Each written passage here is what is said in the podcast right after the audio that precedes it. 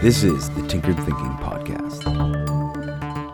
Episode 96 The Greatest Teacher. Without failure, there is no progressive iteration. Failure is far more capable of showing a precise error than success is capable of revealing the reason for success. Success may mean simply that nothing went wrong, but this does not really reveal what actually went right, because this is generally a large concert of things. Failure, on the other hand, can be narrowly identified.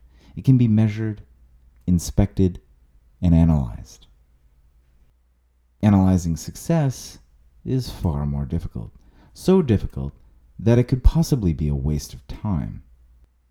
Since time is the most valuable resource, it becomes the center of the question what will take less time?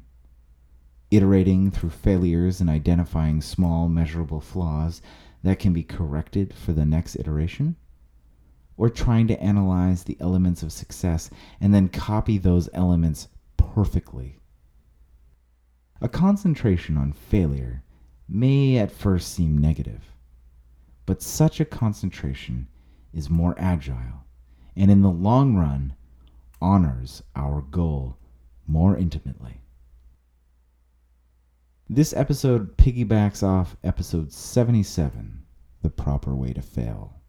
If you'd like to fully understand that reference, please check out that episode next.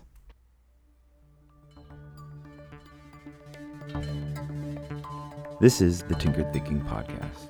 Thank you for listening and be sure to visit our website at tinkeredthinking.com. As always, and like everyone else, please subscribe. And if you'd like to support this work, please visit the support page. Any questions are always welcome. And until tomorrow, be careful about the context.